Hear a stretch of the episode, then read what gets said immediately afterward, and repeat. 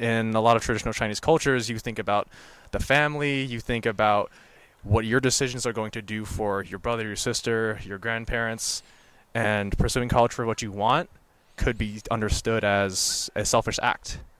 Because if you're not a doctor, if you're not a lawyer, you're not bringing in hundreds of thousands of dollars to support your family.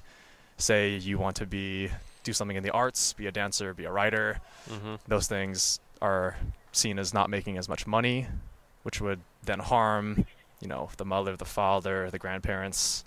So I think in that sense, that's why, at least with education and majors, um, why traditional Asian uh, parents look down upon um, students, you know, picking their majors.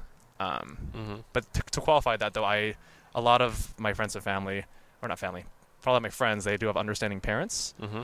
Um, but there is there does appear to be this trend among Asian American students in the university. Okay. So one other thing I want to ask is, do Yeah. you know where this tradition came from of deference to the parents? Does that go back to Confucianism Mhm. or some other uh, philosophical tradition in China? Mhm. Do you know where it comes from?